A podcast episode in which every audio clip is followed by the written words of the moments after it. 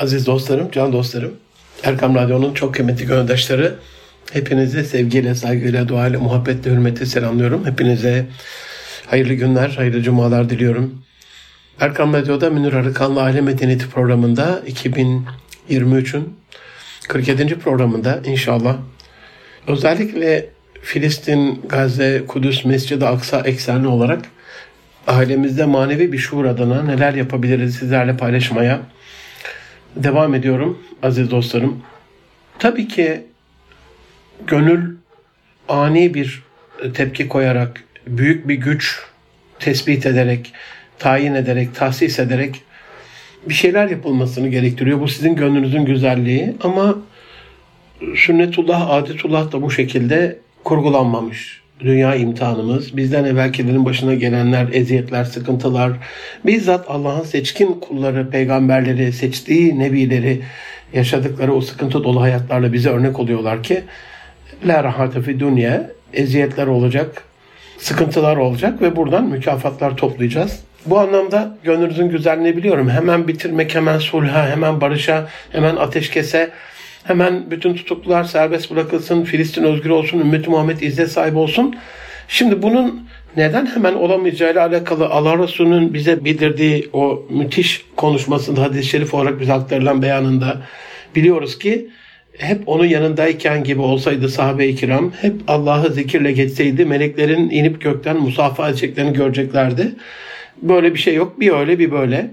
Bazen dünyalık, bazen, bazen ahiretlik ve öyle bir durumda tamamen hep Allah Resulü'nün yanındaki hallerini korumuş olarak devam ettikleri bir durumda Allah sizi helak ederdi. Yerinize günah işleyen ama hemen tevbe eden, arada günaha düşen ama hemen tevbe eden işte bu melek değil insan, kul, hatalı, kusurlu, iradeyi bazen yanlış kullanan bir insan.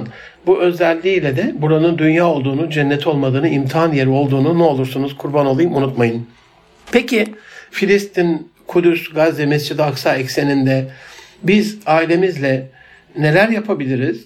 Kısmına geçmezden evvel önce sünnetullahı, adetullahı size aktarabilmem adına size başarıyla alakalı, yapmak istediğimiz iyilik ve güzellikle alakalı iki rol modelinden bahsetmek istiyorum. Aziz dostlarım bunun birincisi Rabbimiz. Yani terbiyecimiz, yani mürebbiyemiz olan Allah'ımız, Mevlamız. Yani nasıl yani diye hani rol model dedim bu sizi ürkütmesin. Tasavvufta malumunuz tahalluku bi ahlakillah deniyor buna. Allah'ın ahlakıyla ahlaklanmak. Allah'ın sistemini idrak edip onu modelleyebilmek, sünnetullahı, adetullahı modellemek ve sünnetullahı, adetullahı aykırı bir sistem kurmamak. Buradaki kılavuzumuz da bizati Esma-ül Hüsna'dır. Özellikle Esma-ül Hüsna'daki celal sıfatlarını eşimize, çocuklarımıza, en yakınlarımıza başta uygulayarak nedir oradaki celal sıfatları, cemal sıfatlarının ana unsurlarıyla malumunuz 82 tane cemal sıfatı, 17 tane de celal sıfatı var Rabbimizin. Celal sıfatını bir kere ailede, şirkette, toplumda, eşimize, çocuklarımıza, akrabamıza karşı asla zaten hiçbir insana karşı kullanmamız lazım da ama sadece düşmana karşı İzzet sahibi Müslümanlar olarak düşmanı kahretmekle ilgili, onu mahvetmekle ilgili, savaşta düşmanı öldürmekle ilgili kullanabiliriz. Ama normal şartlarda birini öldürdüğümüzde cehennemlik oluyoruz. Bir cana kıyan bütün canları kıymış gibi oluyor. İşte sıkıntı veremeyiz, kahredemeyiz, mahvedemeyiz, intikam alamayız. Allah azizün intikamdır. Yani celal sıfatlarına dokunmayalım bir kere. O ilah olarak Allah'a ait, ona mahsus. Peki cemal sıfatlarında Mesela Allah bizi çok sever. Allah bize merhamet eder. Allah esirger. Allah bağışlar. Allah korur. Allah rızık rızık verir. Aynen bu şekilde biz de bollaştıran, genişleten, e, mühlet veren, affeden, rızka vesile olan, bol bol rızıklandıran, seven, koruyan gibi cemaat sıfatlarındaki bütün unsurları modellediğimiz kadar eşimizin, çocuklarımızın, ailemizin, akrabalarımızın da ihyasına vesile olmuş oluyoruz. İkinci örnek bizzat Üsve-i Hasene olduğu bildirilen Kur'an-ı Azimüşşan'da Allah Resulü Hz. Muhammed Mustafa sallallahu aleyhi ve sellem o melek yollamadıysa Allah bize, onu yolladıysa kul olarak abduhu ve rasuluhu onu rehber ve kılavuz olarak kendimize model almalıyız. Tabi burada Allah Resulü'nü kendimize model almadan Allah'ımızın bizatihi vasıfları, sıfatları olan esmasındaki Esma-ül Hüsna'daki cemal sıfatlarını kendimize rol modeli almadan, örnek almadan, bunun da mücehez olmadan, bunun da teçhiz olunmadan, bunları içselleştirmeden Bunları eşimize çocuğumuza, akrabalarımıza anlatmamız ailede bize karşı bir düşmanlık oluşturacaktır. Ya konuştuğuna bak, yaptığına bak gibi. Dolayısıyla bizatihi yapmak da çok önemlidir buradaki unsurları. Her iki modelde de yani hem aziz dostlarım bizatihi Allah'ımızın modelinde hem de Peygamber Efendimiz sallallahu modelinde tetikçilik vardır. Bunu anlamamız gerekiyor. Bu aslında neden uzun vadeli düşünmek zorunda olduğumuzu ifade eden önemli bir unsurdur. Hemenceciklik yoktur. Allah'ın sisteminde hemenceciklik yoktur. Hemencecik yapamaz mı? Yapabilir. Ama mesela Allah yeri ve göğü altı günde yaratmıştır. Araf 54. ayette şüphesiz sizin Rabbiniz gökleri ve yeri altı günde yaratan, sonra arşa istiva eden, gündüzü kendisini süratle kovalayan geceyle bürüyüp örten, güneşi ay ve yıldızları emrine boyun eğdiren Allah'tır. Bilin ki yaratma da emir ve idare yetkisi de yalnız ona aittir buyuruyor. Hemencecik yaratamaz mı? Hemen yaratamaz mı? Elbette yaratır ama Allah'ın kurduğu sistemde bizatihi tedicilik vardır. Ve hani Allah katındaki bir günün, Allah indindeki bir günün bizim saydıklarımızla bin yıl olduğuyla alakalı ayet-i hatırlayacak olursanız bu tedriciliğin ne kadar uzun bir zaman dilimine yayılmış olduğunu da bizatihi göreceksiniz. Çok meşhur olarak bildiğimiz hemen hemen hepimizin dilinde virt olan Bakara 110. ayet-i kerimedeki hani gökleri ve yeri bir örnek edinmeksizin yoktan var eden yaratandır o. O bir işin olmasına karar verirse ona yalnızca ol der ve o da hemen ne deriz? Biz bu zihnimizde nasıl vardır? Burayı tamamlayın şimdi. Bir şeyin olmasına karar verirse ona yalnızca ol der ve o da hemen değil mi? Tamamladınız. Olu verir, olur şeklinde kullanır tercümeyi. Halbuki Arapça bilen dostlarımız bilir ki buradaki kün feyekun ifadesi ol der ve olur ya da olma sürecine girer. Yani o ol der ve olur değil olma sürecine girer. Fiilinin mazi değil muzari kalıbını kullanmış olması manayı ol der o da olma sürecine girer şeklinde ifade eder. Yani o ol der ve olur olsaydı kun feyekun yerine kun fekan olması lazımdı. Yani hemen oldu şeklinde. Bazı derin müfessirler buradaki ilahi hükmü ve sünnetullah'ı algılayarak bu ayet-i kerimeyi ol buyurur. O da sünnetullah'a uygunluk içerisinde süratle oluş sürecine girer. Ol der o da hemen oluşmaya başlar şeklinde tercüme etmişler. İki tedriciliğe uyduğu şekliyle bu daha uygun bir mana. Çünkü feykun Arapçada istimrar, devamlık ifade eden geniş ya da şimdiki zaman kipi olduğuna göre olur, olmaya devam eder, oluş sürecine hemen girer anlamında kullanılması tedriciliği algılamak adına, ifade etmek adına çok da önemlidir. İkinci örnek Allah Resulü'nün hayatına baktığımızda hem kendi peygamberlik süreci hem Kur'an-ı Kerim'in inzali hem dini mübin İslam'ın tamamlanması tedricen oluşmuştur. Peygamberliği 40 yılda Kur'an-ı Kerim'in tamamlanması 23 yılda oluşmuştur. Bu Allah'ın e, takdir ettiği asli kanunudur. Dolayısıyla Müslüman günübirlik başarılar peşinde değil, kısa günün karları peşinde değil, sistemli ve kurumsal başarılar peşinde koşmalı ve bu sebeple kalıcı başarısı için tedricik hükmüne tabi olmalıdır. Ailemizde bir şey isteriz yavrularımızdan. Mesela hemen getirmelerini isteriz. Namaza duruyoruzdur, hemen gelip durmalarını isteriz. Bir iş yapıyorlardır, bir şey söylediğimizde onu hemen bırakmalarını isteriz. Ama unutmayalım ki Rabbimizin ezan Muhammedisi okunduğunda camiye davet eden, camiye çağıran hayyâle salah, hayyâle felahlar okunduğunda haydi kurtuluşa, haydi felaha biz işimizi bırakmıyoruz. Dolayısıyla onlardan da öyle bir şey bekleyemeyiz. Onların olgunlaşmasının tedricen zamana yayılı bir şekilde aşama aşama merhale merhale bir merdivenden yavaş yavaş çıkma şeklinde ilerlediğini biliyor olmamız lazım. Tabi çok önemli bir unsur olarak da e, tedriciliği anlamak adına bunun tacının da sabır olduğunu, sabrın da çok önemli bir İslami yükümlülük vecibe olduğunu bilmemiz gerekiyor.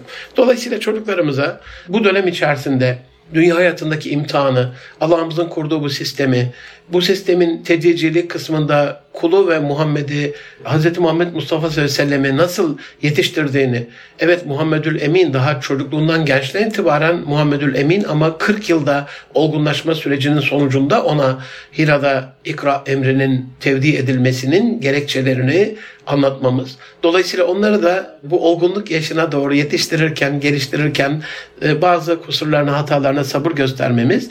Bir taraftan da dünyada olan bir takım hatalara, bir takım kusurlara, bir takım zulümlere, bir takım Müslüman adına eziyet, cefa olan unsurlara tahammül göstermemizle alakalı, değiştirebiliyorsak mücadele etmemizle alakalı, değiştiremediğimiz unsurlar için sabretmemizle alakalı onları da yetiştirmemiz gerekiyor. İslam alemine baktığımız zaman aziz dostlarım, hani en azından en azını söylüyorum size 4000 ile 6000 yıl arasında şu andaki Mescid-i Aksa'nın işgali, şu andaki Siyonistlerin bu Müslümanlara olan yaptığı eza ve cefanın minimum 4000 yıllık bir geçmişi var. 4000 yıllık bir hedefleri ve hayalleri var. Dolayısıyla biz hemen 4 günlük bir şeyle, 44 günlük bir şeyle, 44 yıllık bir şeyle e, bunun karşısında, bu uzun vadeli hedefin karşısında durmamız mümkün değil. Bu anlamda Mesela çocuklarımıza bir şeyler yapacaksak, onlara bir şeyler öğreteceksek, üç tane kavramı küçük yaşlarından itibaren onların gündemini almanızı istirham ederim. Bunlardan bir tanesi 1984 yılında Turgut Özal Başbakan olduğunda rahmet olsun Türkiye'nin gündemine getirdiği fizibilite, feasibility report dediğimiz bir işin yapılması, bir fabrikanın kurulması, bir tesisin inşası ile alakalı, bunun feasible olup olmadığı ile alakalı yapılan bir rapor. Tabii ki çocuklarımız bir iş adamı, bir iş kadını değil, daha çocuklar ama bir tatilin bile, bir yapacağımız bir projenin bile, aile içinde yapacağımız bir etkinin bile fizibilitesini yapmak ya da küçük küçük onlara girişimlerde bulunacakları, küçük harçlıklarıyla biriktirdikleri kumbaralarının nasıl değerlendireceğiyle alakalı bir fizibilite e, küçük yaştan itibaren yapa geldikleri bir usul olduğunda büyüdüklerinde de daha büyük işlerde onlar bu unsura uyacaklardır. İkinci çocuklarınızın gündemine almanızı istirham ettiğim kavram, gündemine getirmenizi istirham ettiğim kavram business plan, iş planı.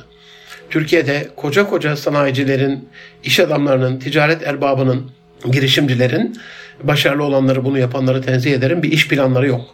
Yani internetten belki de ayrı bir programda, nitelik insan programında bir iş planı nasıl yapılır alakalı bir uzman da davet ederek bunu size açıklarım.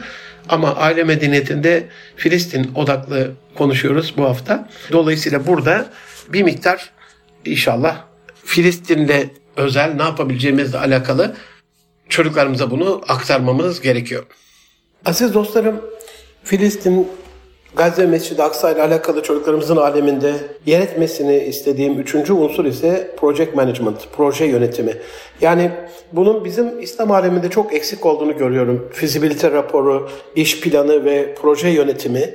Biz hemen bir işin adımlarını oluşturmadan, bunu yazılı bir hale getirmeden hemen böyle başlama yanlısıyız. Çok çabuk başlıyoruz ama çok çabuk da sıkılıyoruz. Onun gereğini yerine getiremiyoruz. Bir proje yönetimi nasıl olur? Çocuklarımıza verdiğimiz her bir ödevin görevin bir proje olduğunu bilinciyle bunun adımlarını onlarla çalışsak inşallah bunu nitelik insan programında ayrıyeten ele alırım. Hem iş dünyası için bu çok önemli hem de aile medeniyeti için çok önemli. Mesela çocuklarımızın hayatında okul hayatı bir projedir. Yaptıkları bir gezi bir projedir. Sadece verilen proje ödevleri değil. E, çocukların eğitimi bir projedir. İslami e, ahlaklanmaları, İslam'la ahlaklanmaları bir projedir. Bedensel gelişimleri bir projedir. Üniversite tahsilleri bir projedir. Evlilikleri başlı başına bir projedir. Evliliğe hazırlık bir project management mantığıyla olmalıdır. Bu da bir önemli bir uhrevi, ilahi, manevi bir projedir. Vebali ağır olur. Bu mantığı onlarda kurgulayacağımız, oluşturacağımız bir şey. Onları uzun vadeli düşünmeye ve çok daha başarılı kılmaya itecektir aziz dostlarım. Peki ne demiştik? Biz aile medeniyetimizde Allah'ın sistemini modelleyeceğiz. Peki nasıl oldu Allah'ımızın sistemi? Hani bir kere haşa teşbihte hata yok. Allah'ın kurduğu sistem kafaya göre değildir. Yani rastgele rastlantısal kaotik bir sistem değildir. Yazılıdır. Hiç muhtaç olmamasına rağmen planlıdır. Hiç muhtaç olmamasına rağmen ilk yaratılan eşya üzerine yemin edilen, üzerine yemin edilen şey kalemdir ilk yaratılan eşya. Dolayısıyla Allah bizleri yaratmazdan evvel haşa yine teşbihte hata yok. Bu durumu melekleriyle istişare etmiştir. Yani haşa haşa sanki bize bir örneklik teşkil ederek ey kullarım Allahu alem tabi Rabbim bilir muradını.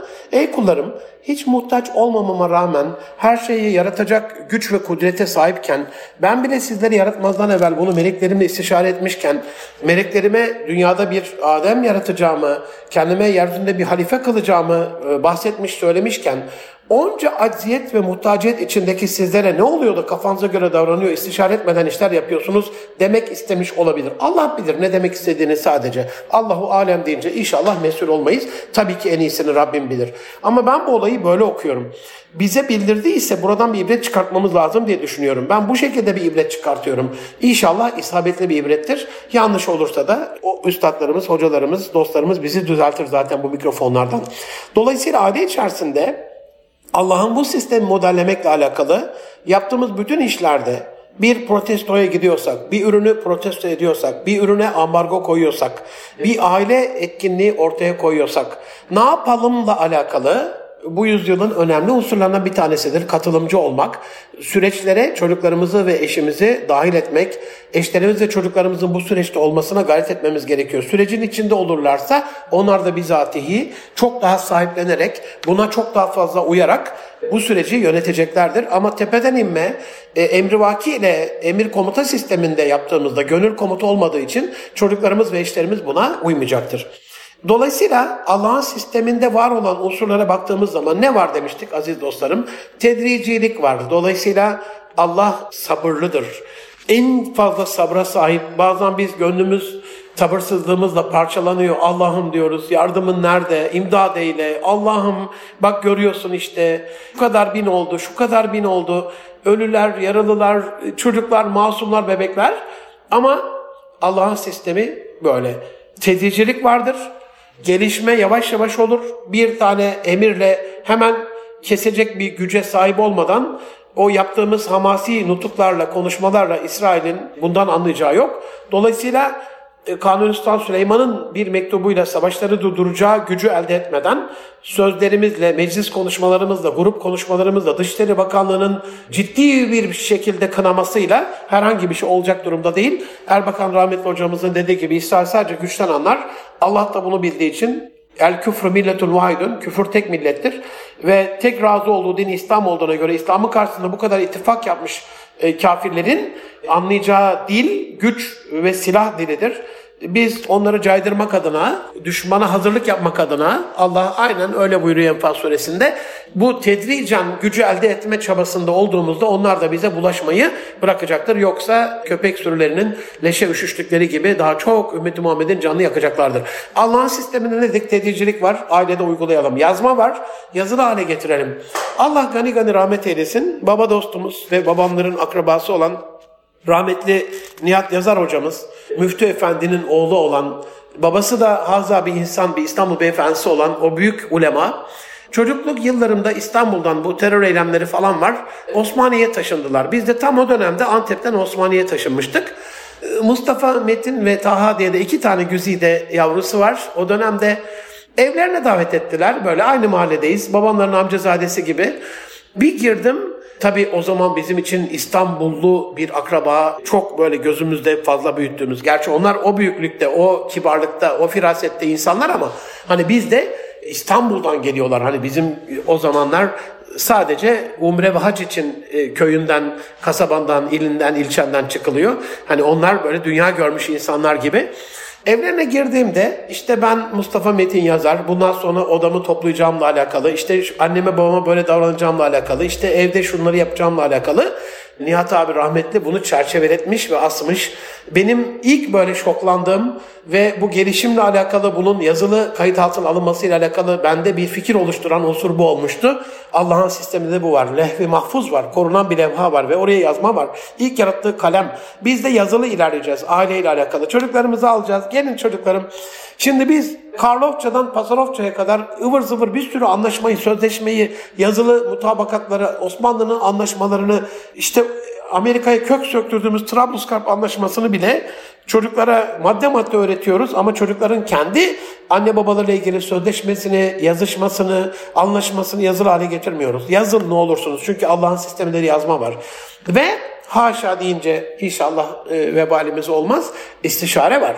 Haşa haşa. Hani bu tabii ki bizim anladığımız düzeyde e, ne yapacağını meleklere sormakla alakalı bir şey değil ama meleklere bunu bir şey yapmadan evvel açmış olması, meleklerine bunu ifade etmiş olması biz insanlar için hele hele kaldı ki Kur'an-ı Kerim'deki ayet-i kerimelerle e, direkt e, kulu Muhammed Mustafa sallallahu sellemle görüşen yanına Cibril'i emini ona kılavuz kılan bir ilahın, bir Allah'ın o peygamberine dün daha kafir olan, dün daha inanmamış, dün daha çocuklarını diri diri gömen bir Arap toplumuyla istişare etmesini istemesi, hani diyebilirdi ki Muhammed'im bunlar bedevidir, anlamazlar, 10 yıl eğit, 20 yıl yetiştir, 30 sene sonra istişare et. Hayır öyle değil. Dün daha çocuğunu gömen gelmiş. E, bir önceki gün eşini döven gelmiş. Bir önceki gün Müslümanları öldüren gelmiş. Bir önceki gün fuhşiyata düşen, bir önceki gün içkiyle alakalı faloklarıyla, kumarla ilgili günaha düşen gelmiş. Ama geldikten sonra Ettaibu mineden bir kemellerden bele Cuma dinledik yine hutbelerde her hafta okunur. Tevbe eden o günah hiç işlememiş gibidir hükmünce artık kalbi itminan olduktan sonra, mutmain olduktan sonra, imanla şereflendikten sonra o bizden biri oluyor ya aynen öyle. Dolayısıyla e, eşimizle çocuklarımızla bu istişareyi ve şavihum bil emri şura beynehum işlerin onların işleri şura iledir. İşlerini onlarla istişare et emrine uyarak istişareye Allah'ın sisteminde var olan bir unsur olarak teveccüh gösterip ailemizde de bunu uygulamamız lazım. Bir de Rabbin sistemine baktığımız zaman şöyle bir şey görüyoruz. Kuracağı sistemi el-emin vasfının üzerine kurmuş Rabbim. El-emin vasfının üzerine yani temelinde bu inşaatın haşa teşbihte hata yok. Bir gökdelenin temelinde el-emin var.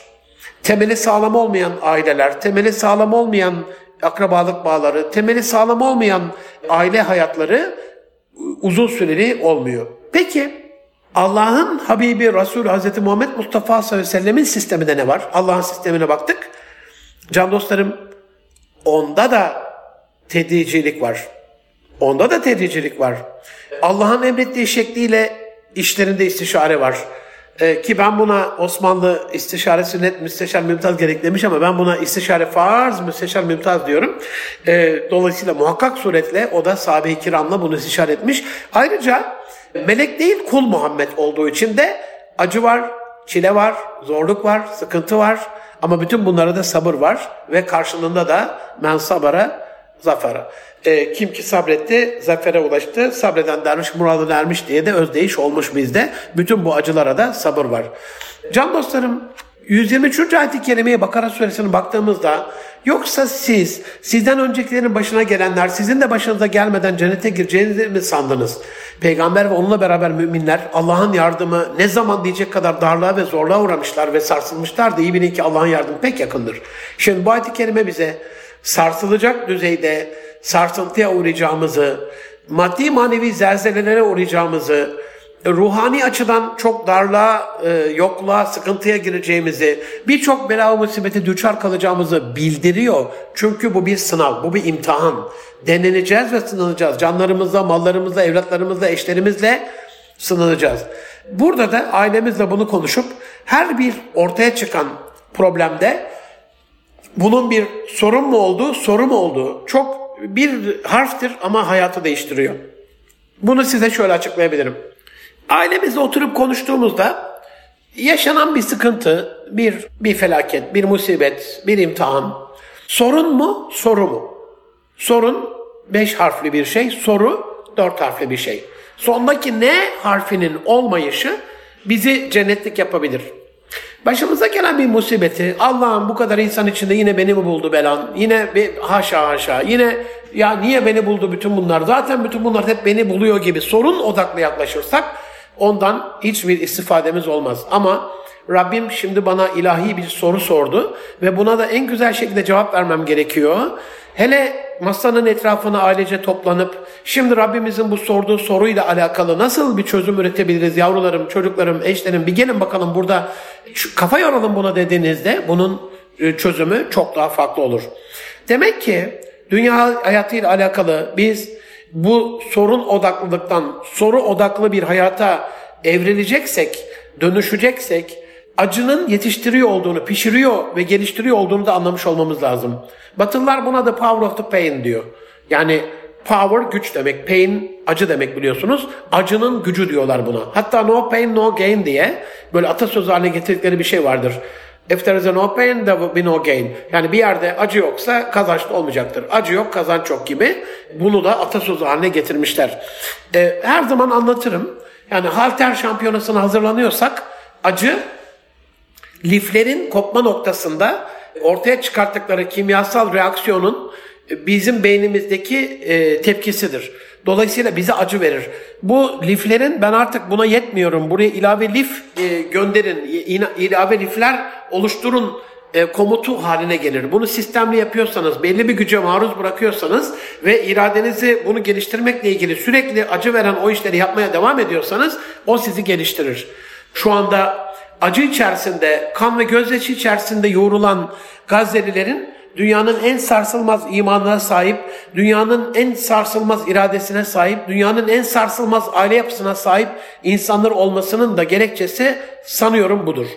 Aziz dostlarım, bir başka tavsiyem de hani bu acının geliştiriyor yetiştiriyor olduğuyla alakalı ben yek diyorum buna yok edici korumacılık çocuklarımızı el bebek gül bebek yetiştirmeyelim.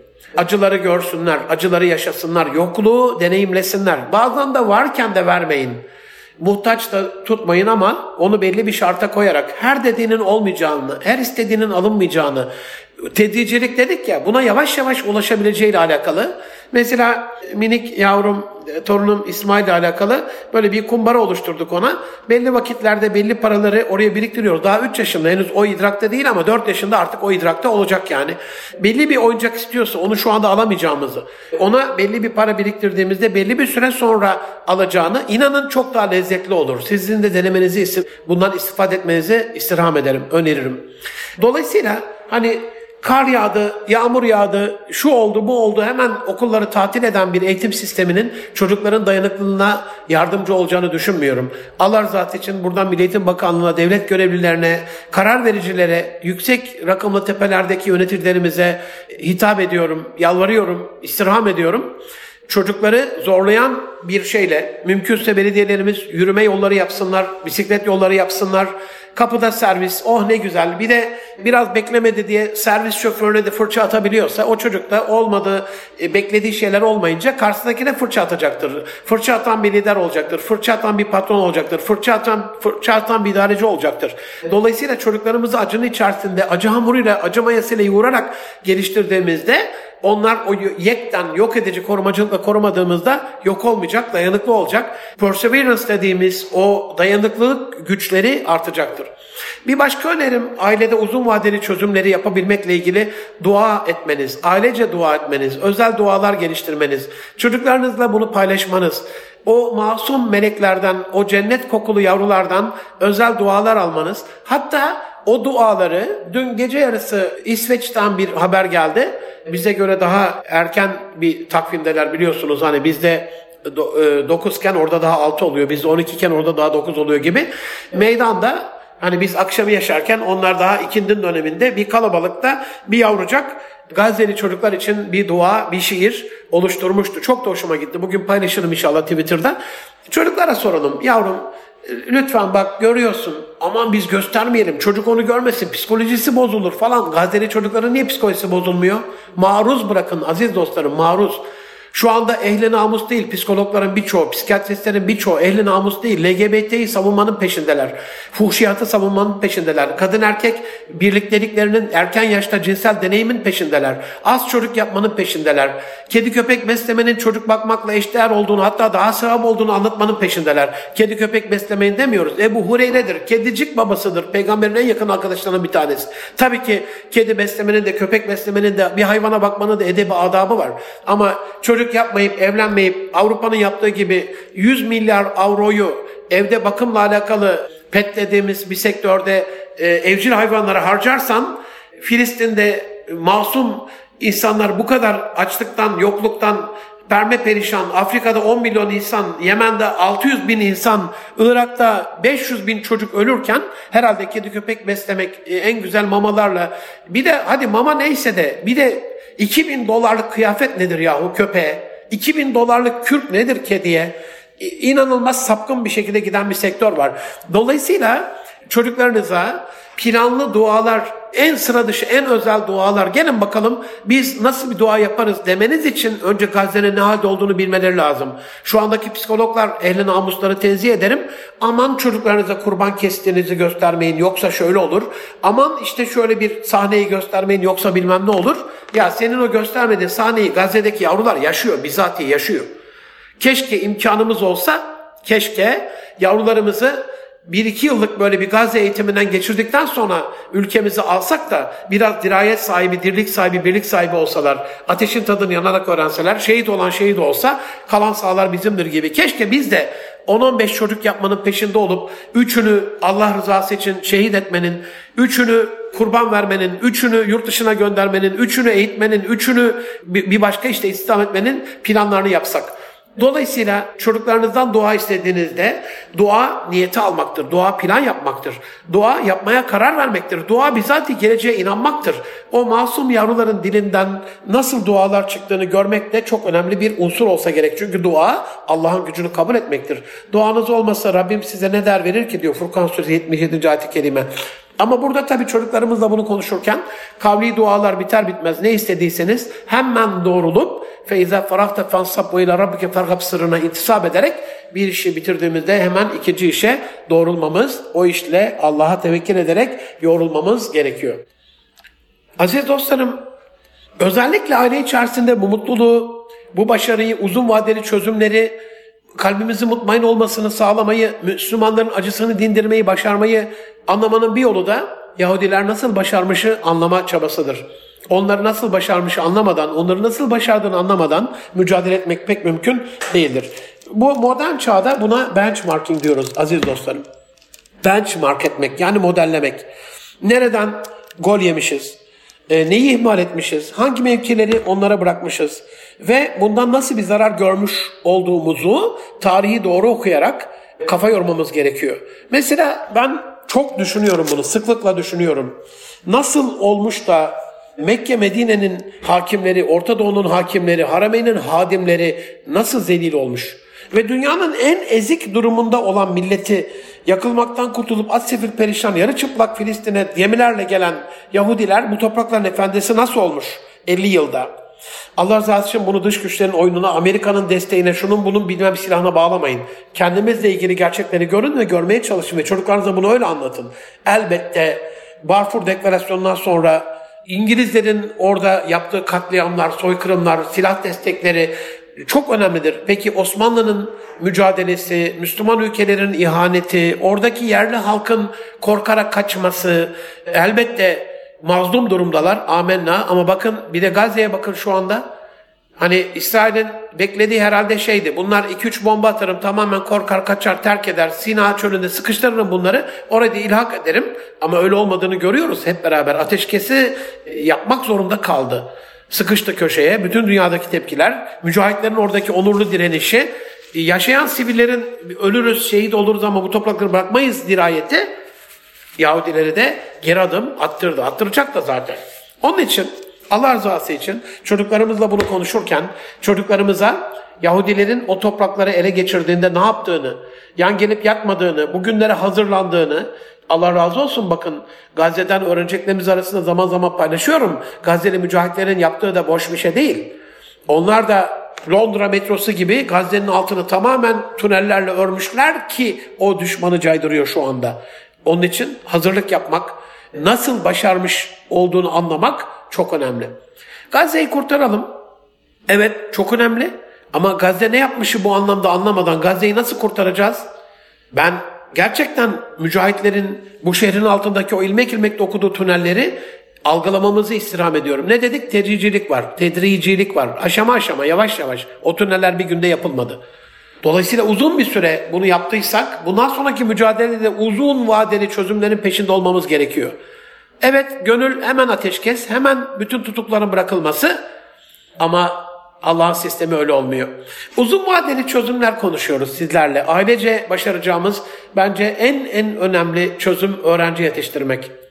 Öğrenci geleceğin fidanıdır. Hazreti Ali Efendimizin çocuklarınızı yaşadığı çağ göre değil, yaşayacakları çağ göre yetiştiriniz. Emrine uymaktır çocuk yetiştirmek. Şu anda çocuklarımızla alakalı bir engelimiz yok, ambargomuz yok. Çocuklarımız mahcur, kısıtlanmış hapis hayatı bizden uzakta değiller. Çin'de, Sincan'da Uygur Türklerinin el konan çocukları gibi çocuklarımıza elhamdülillah henüz el konmuş durumda değil. Çocuklarımız bizimle aynı evde, aynı odada, aynı vatanda, aynı şehirde, aynı yurtta yaşıyorlar. Bunun avantajını kullanarak şu anda bize emanet edilen o yavruları geleceğe hazırlamakla alakalı her öğrenci bir geleceğin fidanıysa, gelecekte ne tür meyveler vermesini istiyorsak aşılarını ona göre yapmak, bakımlarını ona göre yapmak e, ve ekosistemde onları nasıl bir geleceğe hazırlamak istiyorsak geleceğin o temel yetkinliklerini onları teçhiz etmek, taçlandırmak çok önemli bir unsur olsa gerek. Aziz dostlarım, elbette ilim tahsil etmek, ilmi ailece beraber tahsil etmek, beraber çalışmak çok çok önemli bir unsur.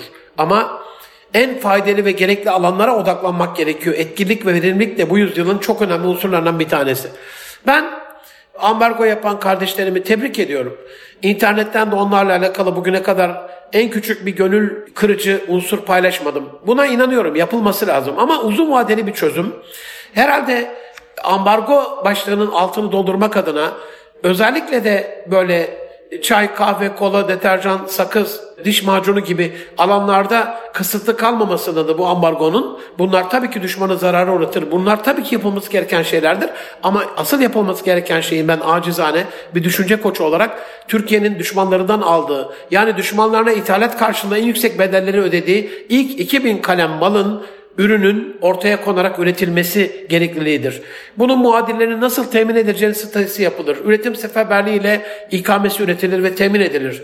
Yani ben bir araştırmacıyım. Bakıyorum Türkiye 2022 yılında 364 milyar dolar harcamış ithalatına. Yani elin oğlundan biz yapamıyoruz sende iyisi var diye, sende kalitelisi var diye ya da sende ucuzu var diye bilmiyorum. 200, 365 milyar dolarlık mal almış. Bunun 24 milyar doları taşımacılık araçları ve binek otomobillere ait. Yani varın gerisini siz düşünün aziz dostlarım. Onun için Ticaret Bakanlığı'na, Ekonomi Bakanlığı'na, Dış Ticaret Hazine Müsteşarlığı'na, Devlet Planlama Teşkilatı'na, Sanayi Bakanlığı'na, MÜSİAD'a, TÜSİAD'a, TOB'a, aklıma gelen bütün ekonomiyle ilgili kuruluşlara şu 364 milyar dolarlık kalemde 264 mil, 265 milyar dolar ödediğimiz 2022 yılının en önemli 10 ithalat kaleminde yatırımlar yapılmasını istirham ediyorum. Aile programındayız hocam bu e, biraz nitelikli insana dönmedi mi diye soracak olursanız çocukları konuşuyorduk. İşte siz de buradan durumla vazife çıkartarak bu alanlarda çocuklarınızı yönlendirin, sevk edin, okumalarını bu konularda, mühendis olmalarını bu konularda, startupslarda yatırımcı olmalarını, girişimci olmalarını temin edin aziz dostlarım. Mineral yakıtlara, mineral yağlara 96 milyar dolar harcamışız. Kazanlara, makinalara 34 milyar dolar, demir çeliğe 28 milyar dolar, kıymetli ve yarı kıymetli taşlara, kıymetli metallere 23 milyar dolar, elektrik makine cihazlara 21 milyar dolar, plastik mamullerine 17 milyar, kara taşıtlarına 17 milyar dolar, organik kimyasal ürünlere 11 milyar dolar, alüminyum eşyaya 7 milyar dolar, bakır ve bakır eşyada 5 milyar dolar harcamışız. Topladığınızda 265 milyar dolar yapıyor. Ben buradan bütün aile üyelerine, çocuklarını bu konularla alakalı yerli ve milli ikame bir ürün geliştirmeleriyle alakalı bir seferberlik yapmaya, çocuklarını bu konuda buna ikna etmeye, çocuklarıyla alakalı ne olursunuz yavrum siz de bu konuda durumu, durumdan vazife çıkartarak e, İslam ekonomisinin çok daha güçlü olması için bir şeyler yapın demeye sevk etmesini tavsiye ediyorum. Ya da yönlendirmesini istirham ediyorum. Aziz dostlarım, tabii ki maddi şeyler yapıldığı kadar manevi şeyler de çok önemlidir. Filistin'in, Gazze'nin, Mescid-i Aksa'nın acısıyla alakalı her gün yapılmayacağını biliyorum. Yapılsa ne güzel olur ama en azından en azından ayda bir kere, en azından ayda iki defa ailecek teheccüde kalkıp gözü yaşlı iki rekat namaz eşliğinde bir dua inanın gerçek mümin silahıdır elbette mühendisleri bu ilk 10 alanda 265 milyar doları kurtarmakla alakalı istihdam edelim, yetiştirelim. Uçak mühendisleri, SİHA'larla, e, İHA'larla alakalı Selçuk Bayraktarları, onun Teknofest'te yetiştirdiği on binlerce e, proje yarışmasına katılan genç öğrencilerimizi, e, hava savunma sistemleriyle alakalı öğrencilerimizi, Patriot füzesi muadilleri, uçaklar, helikopterleri, sihalara, seyir füzesine ve taktik balistik füzelere karşı koruma sağlayan o e, uzun menzilli, her irtifada, her türlü hava koşuluna uygun hava savunma sistemlerini, Amerika'nın Javelin muadili antitak füzelerini, bak şu anda görüyorsunuz ne kadar önemli Gazze'de değil mi? Herhalde bir 100 tane Javelin e, antitank füzesi olsa ellerinde e, çok daha uzaktan, çok daha tesirli, çok daha hızlı tank imhasında o Gazze'yi topyekun imha eden o alçakların saldırısına karşı koyacak bir sistem de ortaya koymuş olacaklar. Number one MMP Fransa'nın silah sistemleri E, PTKM denilen number one oda bir re Rusya'nın antitank mayınları ve onun muadilleriyle alakalı. Çin'in e, YJ-2 hipersonik gemi savar füzesi muadilleriyle alakalı. Hani benim gördüğüm kadarıyla bugünün harp sisteminde en fazla etkisi olacak unsurlarla ilgili mühendisler yetiştirmekte. Ailede yavrum bak bu konuda gönlümüz yaralı. Allah da düşmanın silahıyla silahlanmamızı, düşmana karşı koyacak, onu korkutacak, ürkütecek, onun bize saldırmasını önleyecek silahlar yapmamızı emrediyor. Ne olursun sen de bu konuda biraz fikir sahibisin, kafan da basıyor, kafan çok iyi çalışıyor hadi yavrum gibi. Mesela buradan Diyanet İşleri Başkanlığımıza sesleniyorum. Ali Erbaş hocam, inşallah Selim Argon hocam, Diyanet'in o güzide yöneticileri 90 bin camimiz var aziz dostlarım. Bu saydığım alanlarda mühendis yetiştirmekle alakalı, girişimci ortaya koymakla alakalı. Bir kere 90 bin camide yılda bir kere toplanan bir para ile bir fabrika kurulmalı. Bu 90 bin caminin zekatı olmalı. Bunu öneriyorum. Allah rızası için sizden de bu projeme destek bekliyorum. Yani her cami bir fabrika. Bu ayrı bir şeydir. Ama 90 bin cami bir fabrika bunu çok kolay yapabiliriz. 90 bin caminin yılda bir fabrika kurmasıyla alakalı bu projemi inşallah sizler de desteklersiniz. Gerekli yerlere mercileri itirsiniz. İkinci projem bununla alakalı. Hani uzun vadeli ne yapabiliriz diyoruz ya. Her cami bir mühendis çocuk yetiştirse. Her cami o öğrenciye burs verse. Bunu Diyanet İşleri Başkanlığı illerde, ilçelerde milli eğitimle ortaklaşa belli bir sistem koyarak hiç kimseye iltimas geçmeden, hiç bunun içerisine siyaset falan bulaştırmadan, işte Teknofest'in e, başarılı öğrencilerine, proje geliştiricilerine, okullarında çok başarılı olan, e, bu konuda bir fikir ortaya koyan o genç yavrularımıza, genç beyinlerimize burs vererek, onların en iyi üniversitelerde dünya çapında eğitim görerek ülkemize dönmeleriyle alakalı bir proje yapmış olsa, İnanın o saf saf dizilip Allah'ın huzurunda kıldığımız namazlar belli bir katsayıyla çarpılıp çok daha fazla bir şekilde arş-ı alaya bize şefaatçi olarak gideceklerdir. Bir başka önerim uzun vadede bakın Gazze'nin bize öğrettiği en önemli unsurlardan bir tanesi Kassam Tugaylarının e, Hamas mensupları, mücahitlerin bir vakit namazı bile kaçırmadıkları, dolayısıyla tertip ehli olduklarını beyan etmiş olması Ebu Beyde'nin, Allah ondan razı olsun çok önemlidir. İslam dininin direği namazdır. Namazın direği camidir. Camide kılınan namaz Allah Resulü'nün göz bebeğidir. Hem onun göz bebeğini oyma bahasına namazlara gitmeden, namazları kılmadan ondan sonra da benim gönlüm yaralanıyor, Gazze'de ne oluyor demeye yüzümüz olmaz. Caminin direği Müslümanların birlik ve dirliği yani camide cem olunması, cemaat olunması ise bu cemaate de devamımız çok çok önemlidir. Aile olarak ailece gideceğimiz, Allah razı olsun çok güzel insanlar var, güzel dostlarımız var. Her hafta gidip eşiyle çocuğuyla bir cami ihya eden, her pazar bir cami ziyaretiyle bize örnek olan gönlü güzel dostlarımıza buradan selam olsun. Bizim de bunu yapabiliyor olmamız, camiyle tanış olmamız, cami cemaatiyle tanış olmamız, onlarla özel projeler geliştirmemiz çok çok önemli. Eli kalem tutan, eli sprey boya tutan, e, duvarda grafiti yazılar ve şekiller yapan her bir kardeşimi, STK'ların bu konudaki duyarlılığının artarak onlara destek olarak, onlara finans vererek, finans gücü vererek, en azından boya paralarını onlara lütfederek, boya paralarını temin ederek, vererek, görülebilen bütün mümkün olan duvarlarda Gazze, Filistin, Mescid-i Aksa ile alakalı, Yahudilerin yaptığı bu katliamla alakalı grafitiler yazmaya, çizmeye, bir ara Çare Sarıgül diye Anadolu'yu çok dolaşan bir kardeşinizim. Çok az ilçe kaldı gitmediğim program yapmadım. Hemen hemen hepsine gittim ama program yapmadım. Çok az bir ilçe kaldı. Bir ara her ilin, ilçenin, köyün bile girişinde görürdük. Tek tip yazılmış Çare Sarıgül diye belli bir parayla yap, yaptırılan bir şeydi, reklam çalışmasıydı. İşte bunu ümmeti Muhammed'in gündeminde tutmasıyla alakalı görülebilen bütün yerlerde Filistin davası, Mescid-i Aksa davası, bu şehit edilen 9 bin çocuğu, bugüne kadar şehit edilen on binlerce, yüz binlerce, milyonlarca şehidimizi unutmadığımızın nişanesi olarak tabii ki duvar sahiplerinin onayını alarak, tabii ki izini alarak, tabii ki orayı kirletip kul hakkına girmeyerek ama mümkün olan yerlerde de bu tür sanatı konuşturmak, viyadüklerin ayakları bununla ilgili çok uygun. İstanbul Başakşehir'de Allah razı olsun belediye başkanımız Mevlüt Bey döneminde yapıldı sanıyorum. Hemen Millet Bahçesi'nin karşısındaki viyadüklerin ayaklarında Türk İslam şahsiyetlerinin o büyük grafiti eserlerini kendi portrelerini ve güzel özlü bir sözlerini yazdı sanatçılar. Çok dikkat çekici bir şey oldu. Yapılabilen yerlere orayı güzelleştirmek adına okullarımızın duvarları boş. Bütün Türkiye'ye dolaşan bir kardeşinizin Milli Eğitim Bakanlığı'ndaki yetkililere buradan sesleniyorum.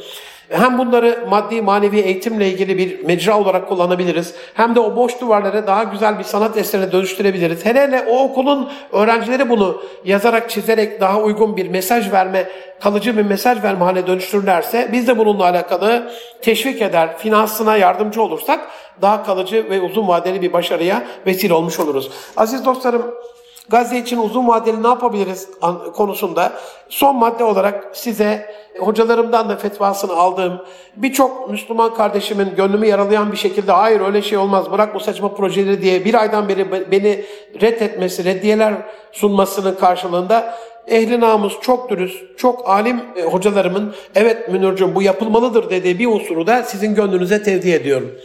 Allah Resulü Farikanat Efendimiz Hazreti Muhammed Mustafa Aleyhisselam döneminde bir Mauna kuyusunun yanında bir Mauna vakası diye geçer, faciası diye geçer.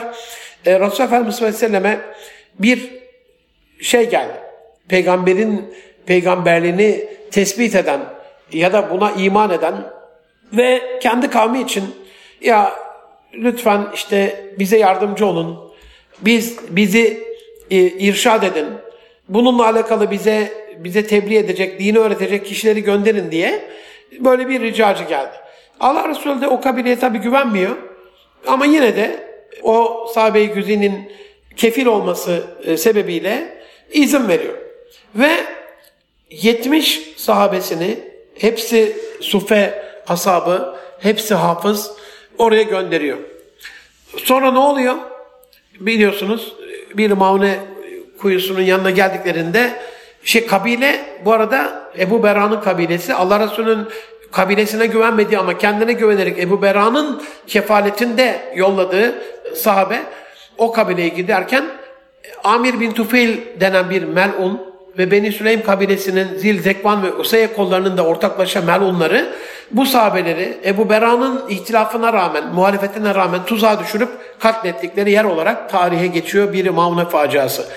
Enes bin Malik radıyallahu anh buyuruyor ki Resulullah'ın biri Maune'de şehit edilen ashabına yanıp üzüldüğü kadar hiçbir şey, hiçbir kimseye yanıp üzüldüğünü görmedim, şahit olmadım diyor. Allah Resulü evet rahmet peygamberi ama bu cennette bulunanlara beddua ediyor. Yani İslam'da beddua da var aziz dostlarım. Bunu ailede, eşimizle, çocuklarımızla mutlaka yapmanızı öneriyorum. Resulullah Efendimiz bu 70 sahabesinin katledildiği, şehit edildiği gecenin sabah namazında birinci rekattan iki, sonra ikinci rekatın rükûunda ayakta şu bedduada bulunuyor. Allah'ım Mudar kabilelerine kahreyle. Allah'ım onların yıllarını Yusuf peygamberi kıtlık yılları gibi çetin yap. Yoklukla geçsin bütün yılları yani. Başlarına dar getir. Allah'ım Lihanoğullarını Adal, Kare, Zip, Ril, Zekvan ve Usayya kabilelerini sana var ediyorum. Zira onlar Allah ve Resulüne karşı geldiler. Şimdi bu biz bu bedduayı Allah'ım Siyonist Yahudileri onlarla beraber davranan Avrupa'nın ve Amerika'nın melunlarını kahreyle. Allah'ım onların yıllarını Yusuf peygamberi kıtlık yılları gibi çetin yap, başlarına dar getir. Allah'ım şu anda Gazze'de o masum bebekleri öldüren, katleden, füzeleri temin edenden, uçak gemileri gönderenlerden, denizaltılarını oraya sevk edenlerden, bir şekilde İngiltere'den, Fransa'dan, Amerika'dan, Almanya'dan bu melanete, soykırıma, katliama destek olanlara varıncaya kadar her birini sana havale ediyoruz. Zira onlar Allah ve Resulüne karşı geldiler. Onlar ellerini masum bebek kanına, çocuk kanına, kadın kadına, kanına, masum kanına bulaştırdılar. Onları kahru perişan eyle. Amin.